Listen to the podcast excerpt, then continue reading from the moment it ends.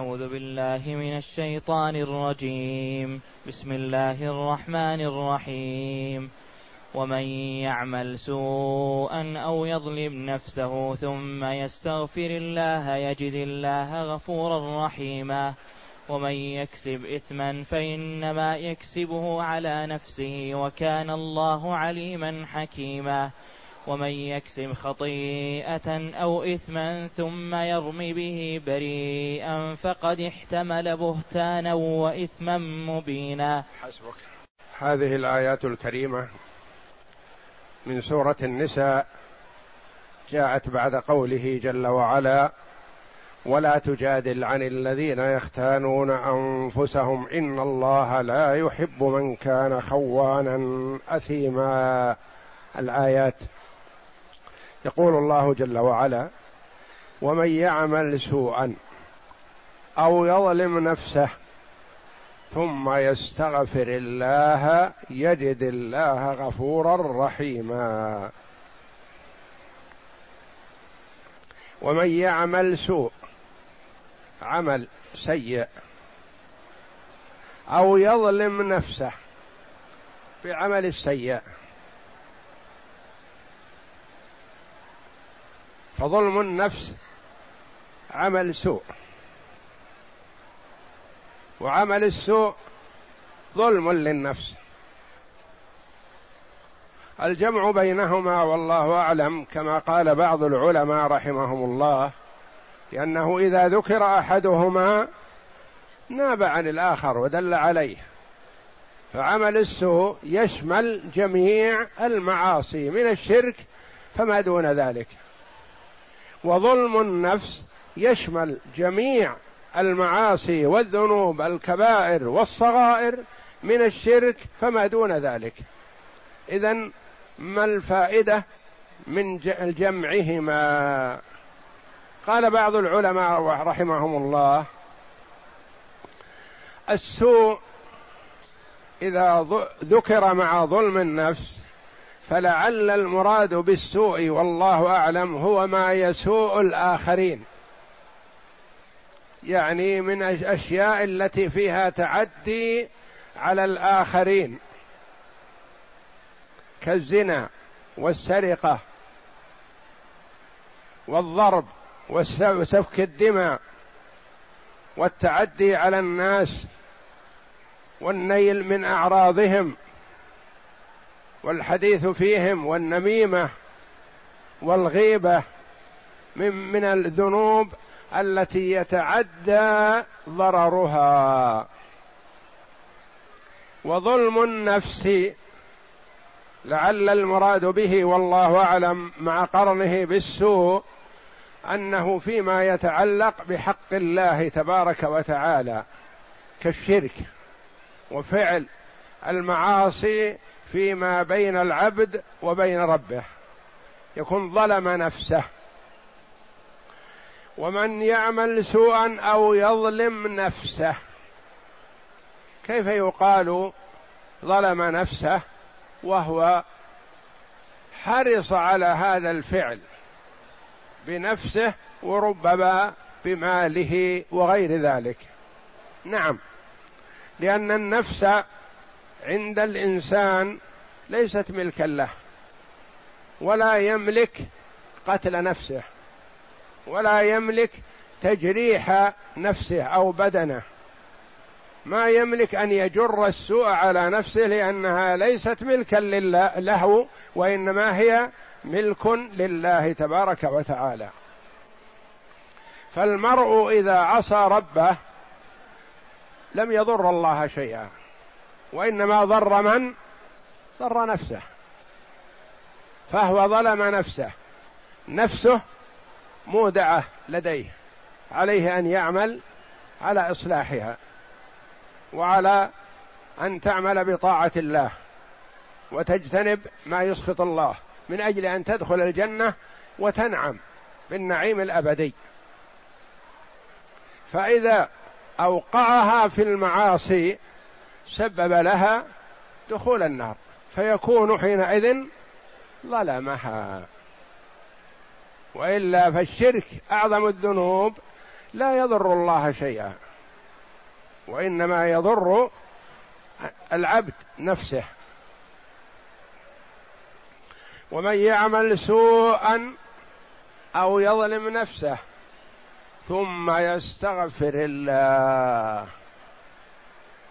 هذه آية عظيمة وبشارة كريمة من رب كريم أن المرء ما يخلو من ظلم نفسه من التقصير من الوقوع في المعصية. ثم سرعان إذا كان موفق أن يندم ويستغفر ويتوب. فالله جل وعلا بشره بأنه إذا ظلم نفسه واستغفر فإنه سيجد المغفرة من عند الله. لكن هذا الاستغفار لا بد أن يكون استغفار صحيح رجوع صحيح ندم صحيح توبة صادقة.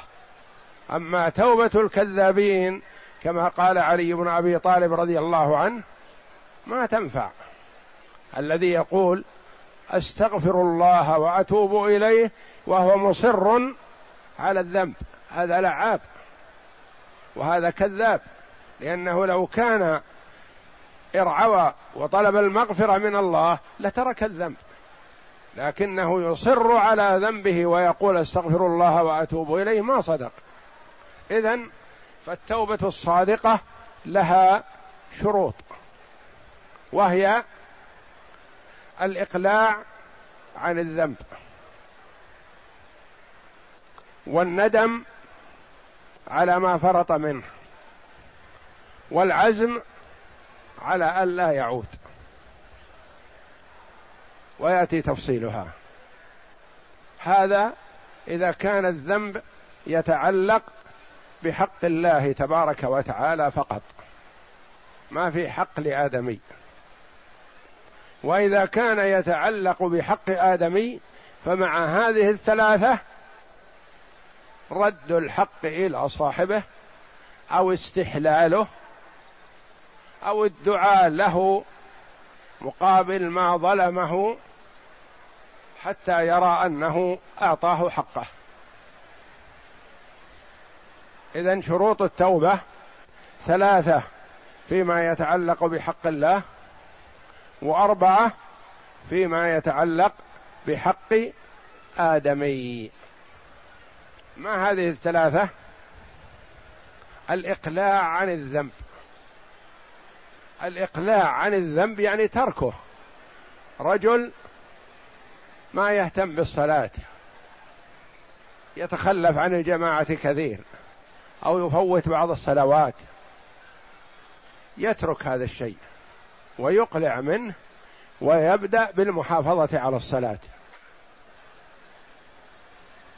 يتكلم بالغيبة أو النميمة أو الفحش من القول.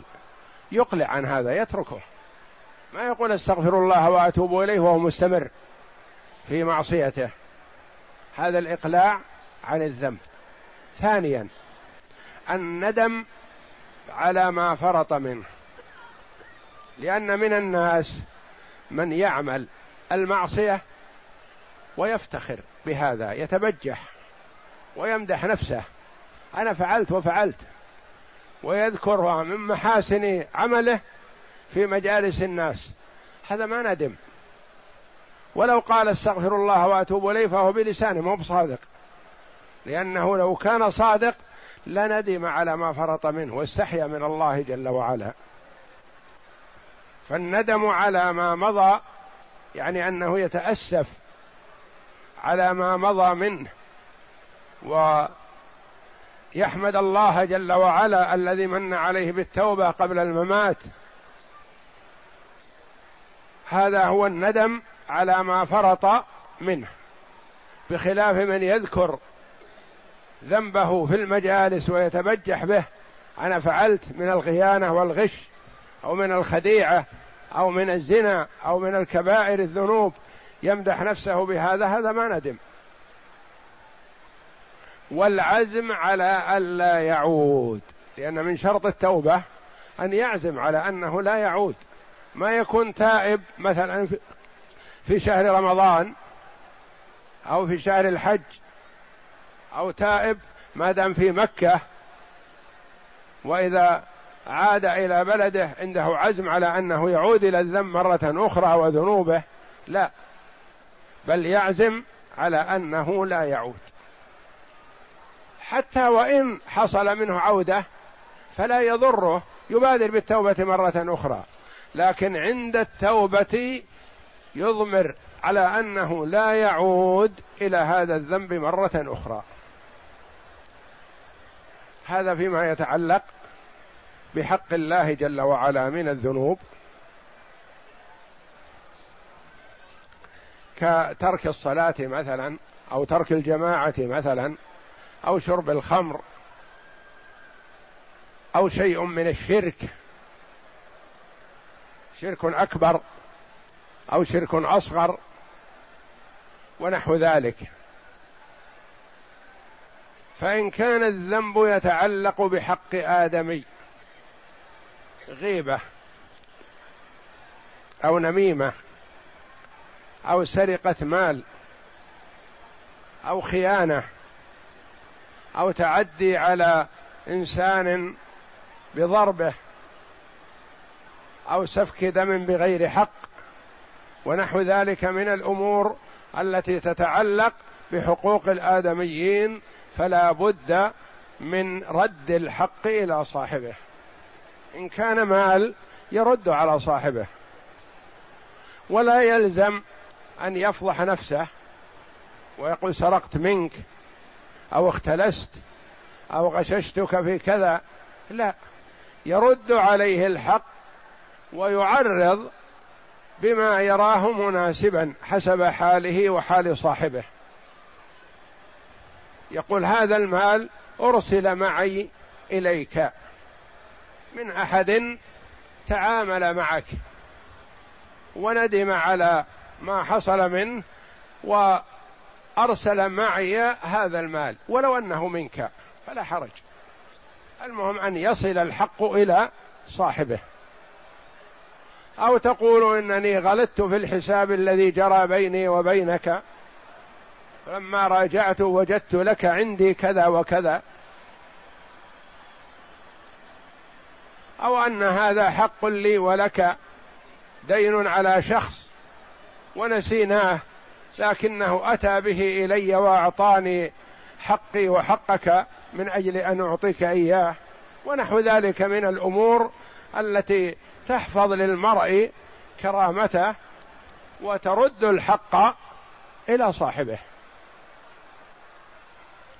إن لم يكن كذلك شيء ما يمكن رده غيبة أو نميمة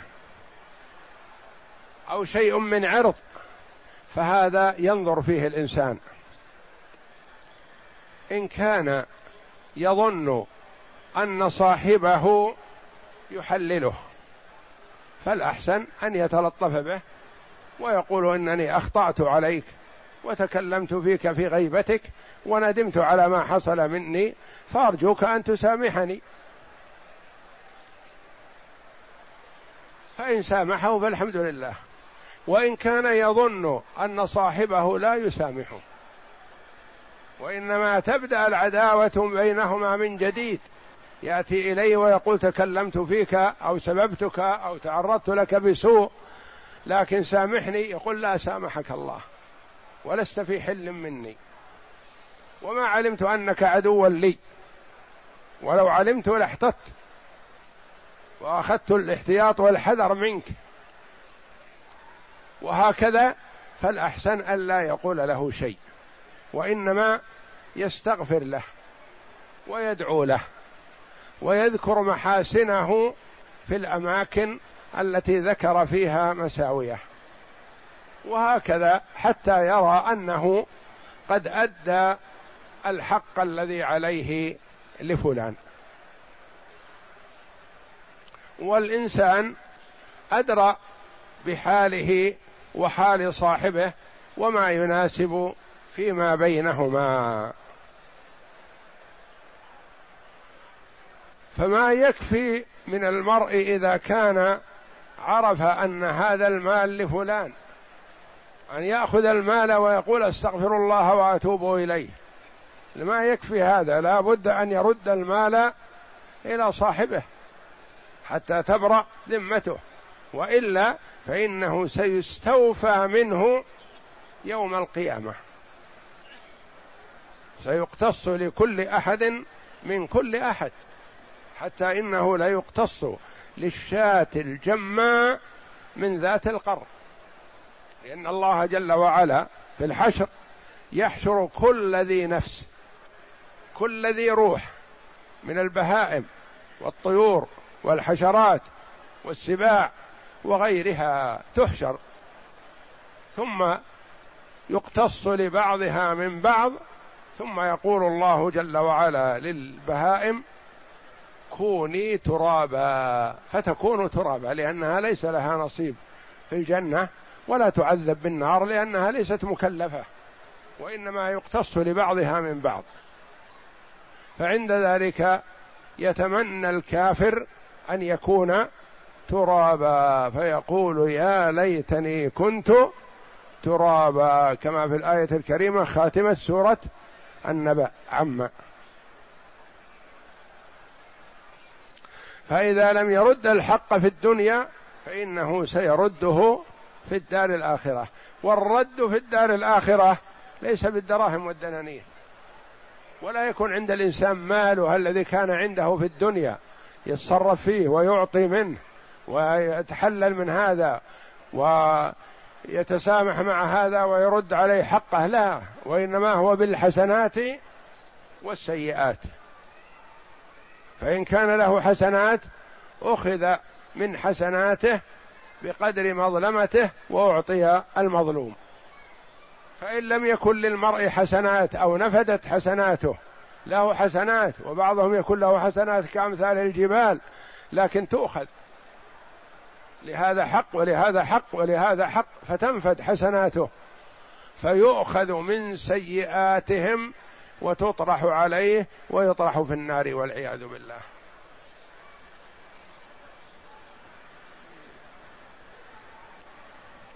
ومن يعمل سوءا أو يظلم نفسه ثم يستغفر الله.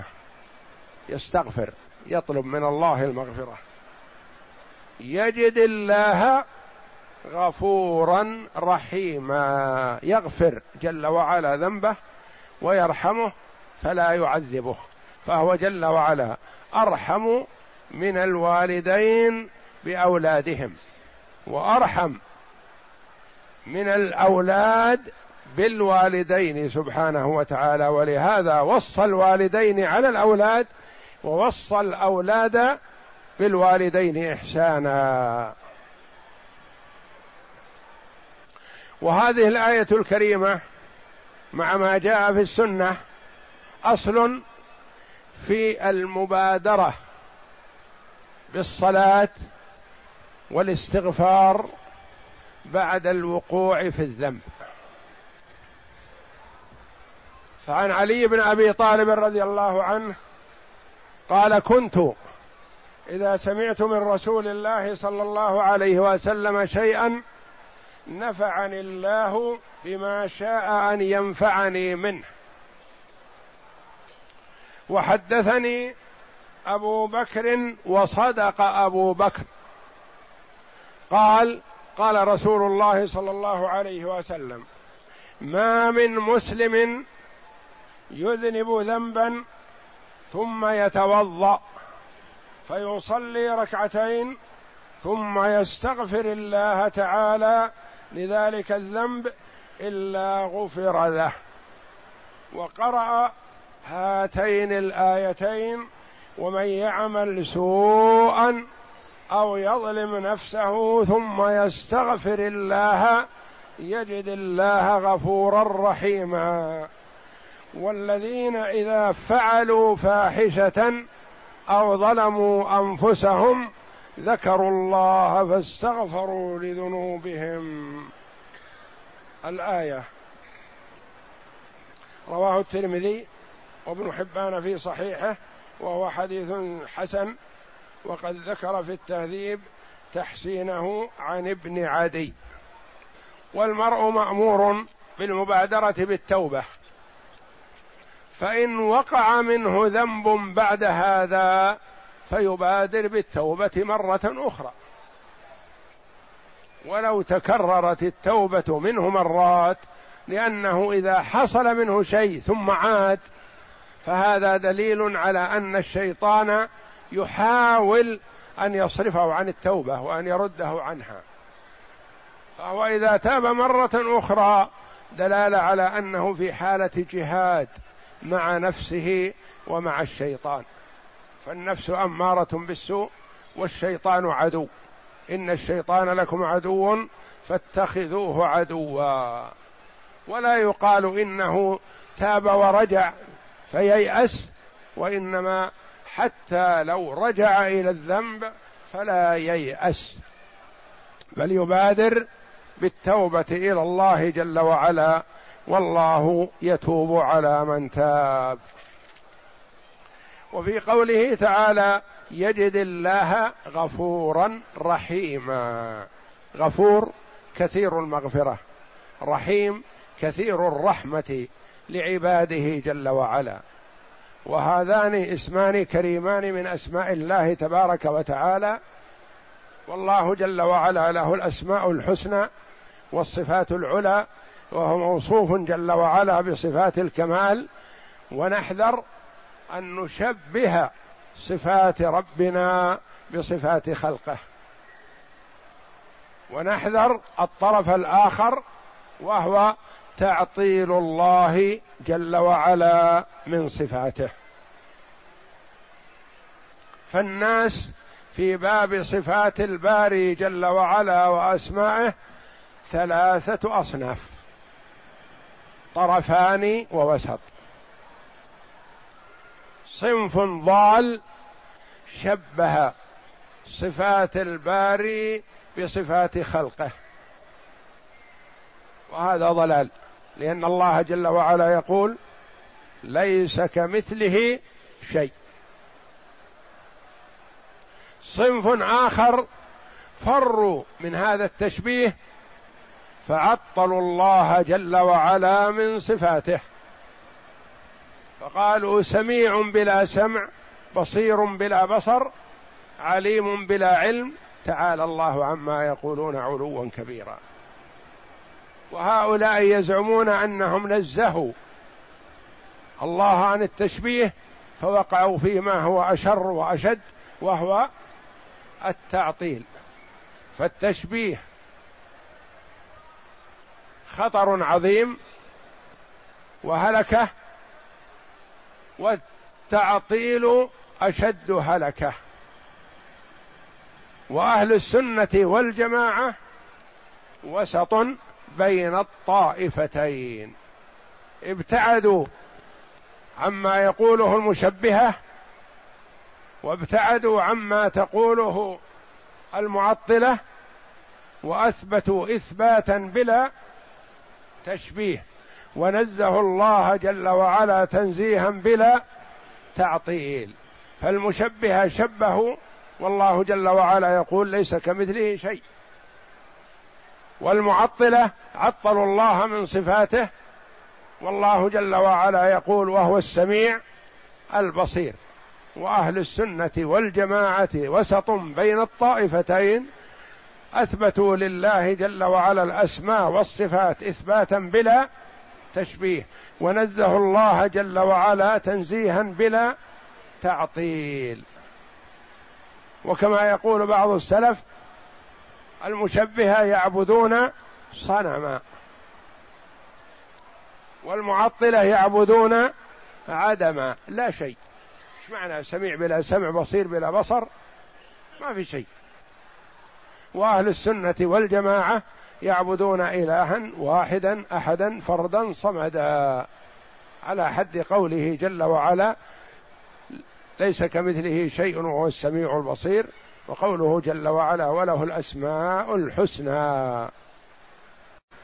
ومن يعمل سوءا أو يظلم نفسه ثم يستغفر الله يعني يأتي بالإستغفار والتوبة والندم بعد الوقوع في السوء يغفر الله جل وعلا له.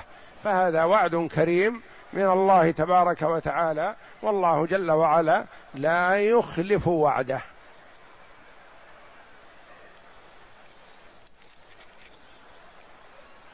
ومن يكسب اثما فإنما يكسبه على نفسه وكان الله عليما حكيما.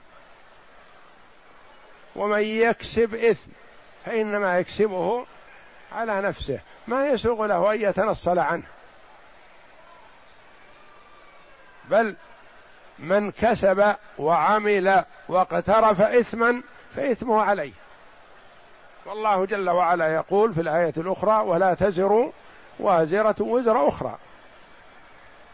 ولا يأثم الأب بفعل الابن إلا إذا فرط. الأب فيأثم بتفريطه نحو ابنه. ولا يأثم الابن بزلة قدم أبيه ولا تزر وازرة وزر أخرى وإنما لكل عمله. من عمل حسنة فلنفسه ومن عمل سيئة فعليها. ومن يكسب إثما صغيرا كان أو كبيرا. فالإثم يطلق على سائر المعاصي كالظلم والسوء كلها تطلق على المعاصي الكبيرة والصغيرة. فإنما يكسبه على نفسه لا على غيره. فليحذر المرء إذا أتى بسيئة يعلم أنه ضر نفسه وأساء إلى نفسه. وكان الله عليما حكيما. عليم جل وعلا بالحقائق. لأن من الناس من يعمل السيئة والإثم العظيم يستخفي عن الناس. فتجد الناس يطلعون على بعض حسناته فيمدحونه ويثنون عليه. لكن الله جل وعلا يعلم ما اقترفه في السر. ويعلم من طوى عليه قلبه. يعلم جل وعلا خائنة الأعين وما تخفي الصدور. فهو عليم جل وعلا بأحوال عباده. في الدنيا قد يمدح المسيء وقد يسب المحسن وقد يكرم المسيء وقد يساء إلى المحسن لأن الناس ما يعلمون حقيقة الأمر. وإنما الله جل وعلا هو الذي يعلم الحقائق كما هي. وكان الله عليما حكيما حكيم يضع الأشياء مواضعها جل وعلا. الناس تخفى عليهم الأمور. وقد يعاقبون البري. وقد يبرئون المتهم بقوة الحجة ونحو ذلك.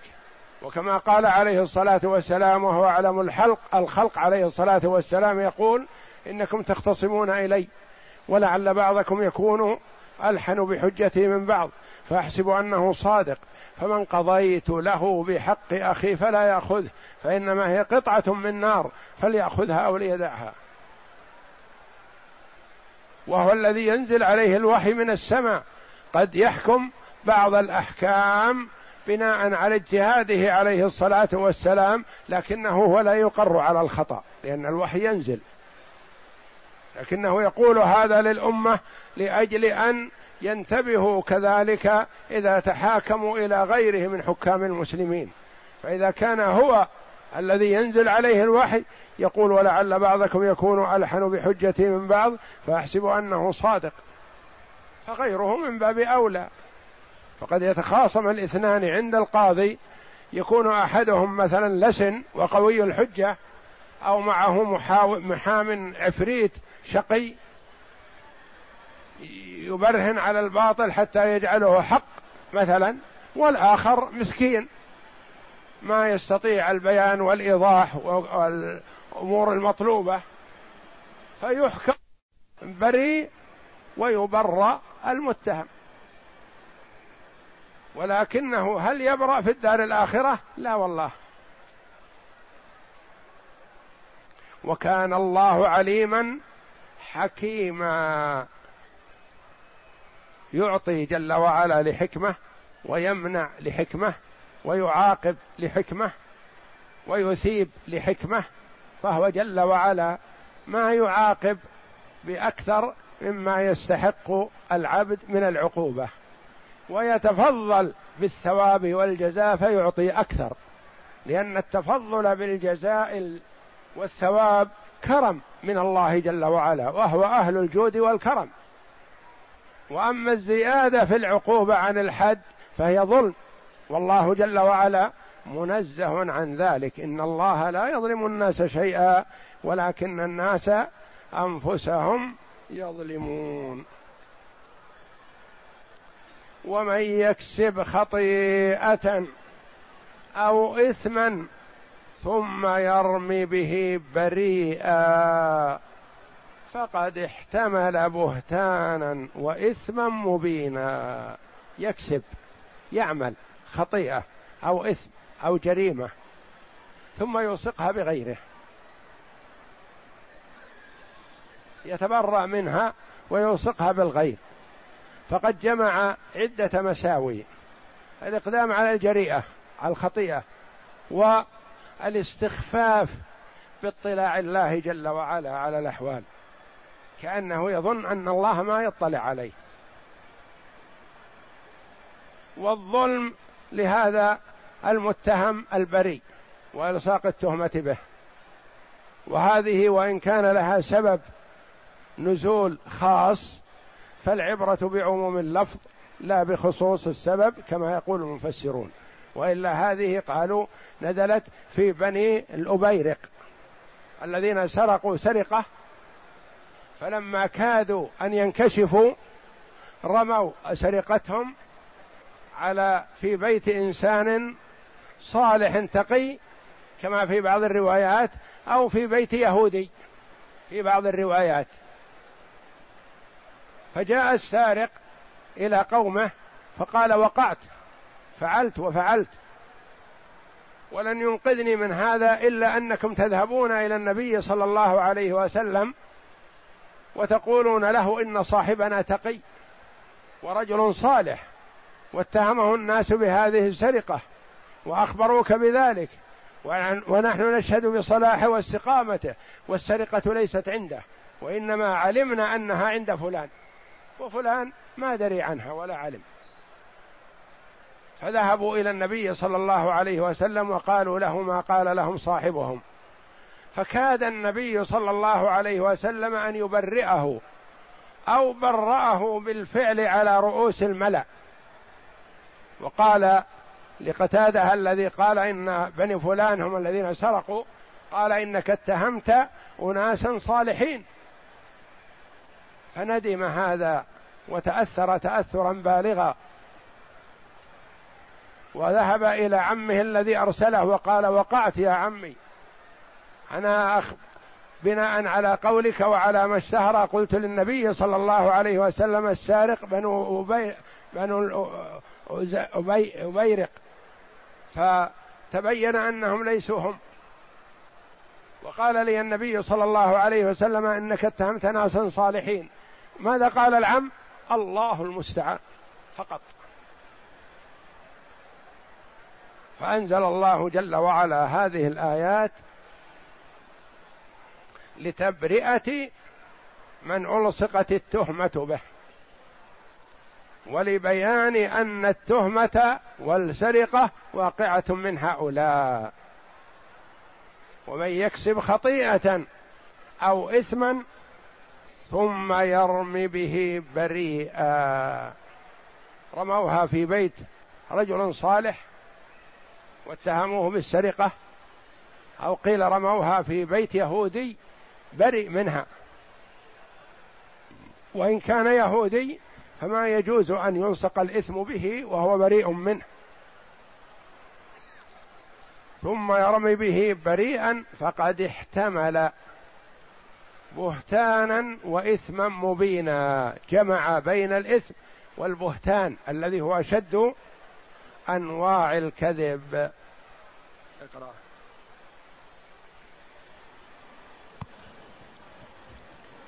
يخبر تعالى عن كرمه وجوده أن كل من تاب إليه تاب عليه من أي ذنب كان. قال تعالى ومن يعمل سوءا أو يظلم نفسه ثم يستغفر الله يجد الله غفورا رحيما. قال ابن عباس رضي الله عنهما أخبره أخبر أخبر الله عباده بعفوه وحلمه وكرمه وسعة مغفرته ورحمته فمن أذنب ذنبا صغيرا كان أو كبيرا ثم يستغفر الله يجد الله غفورا رحيما. ولو كانت ذنوبه أعظم من السماوات والأرض والجبال وقال ابن جرير قال عبد الله كان بنو إسرائيل إذا أصاب أحدهم ذنبا أصبح قد كتب كفارة ذلك الذنب على بابه وإذا أصاب البول منه شيئا قرض بالمقراض فقال الرجل فقال رجل كان في بني إسرائيل إذا حصل من أحدهم ذنب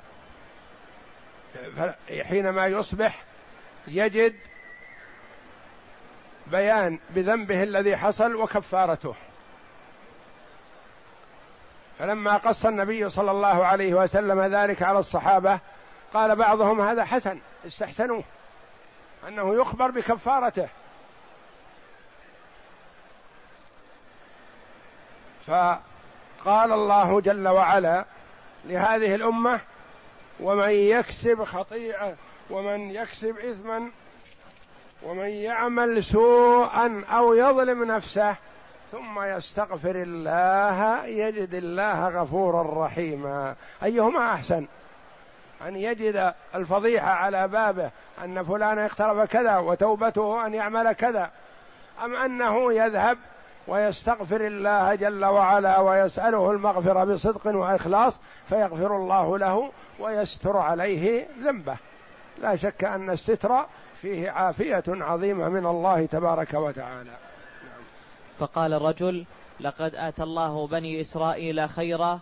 فقال عبد الله رضي الله عنه ما أتاكم الله خيرا, خيرا مما أتاهم؟ أوتيتم أحسن مما أوتي بنو إسرائيل. نعم.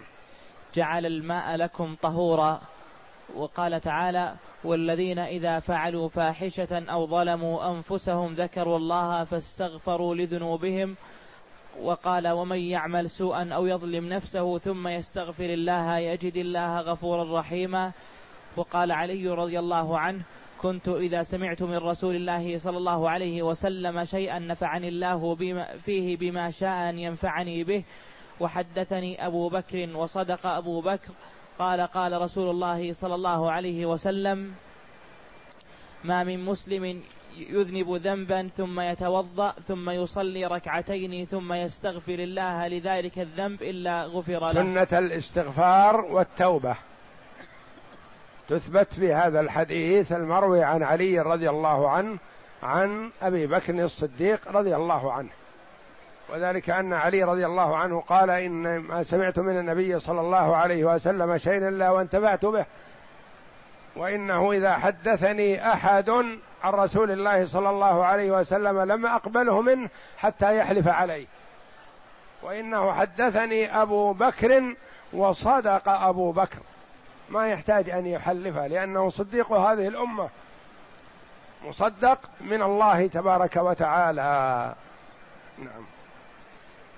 وقرأ هاتين الآيتين ومن يعمل سوءا أو يظلم نفسه الآية والذين إذا فعلوا فاحشة أو ظلموا أنفسهم الآية. وقال تعالى ومن يكسب إثما فإنما يكسبه على نفسه. الآية كقوله تعالى ولا تزر وازرة وزر أخرى. يعني أنه لا لا يغني أحد عن أحد وإنما على كل نفس ما عملت لا يحمل لا يحمل عنها غيرها. ولهذا قال تعالى وكان الله عليما حكيما أي من علمه وحكمته وعدله ورحمته كان ذلك.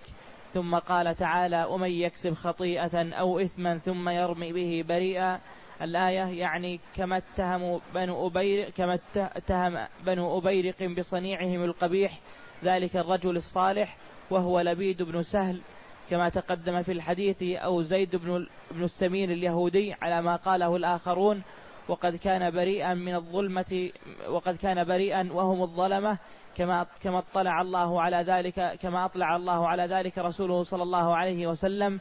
ثم هذا التقريع والتوبيخ عام فيهم وفي غيرهم ممن اتصف بصفتهم فارتكب مثل خطيئتهم فعليه مثل عقوبتهم. والله أعلم وصلى الله وسلم وبارك على عبده ورسول نبينا محمد وعلى آله وصحبه أجمعين.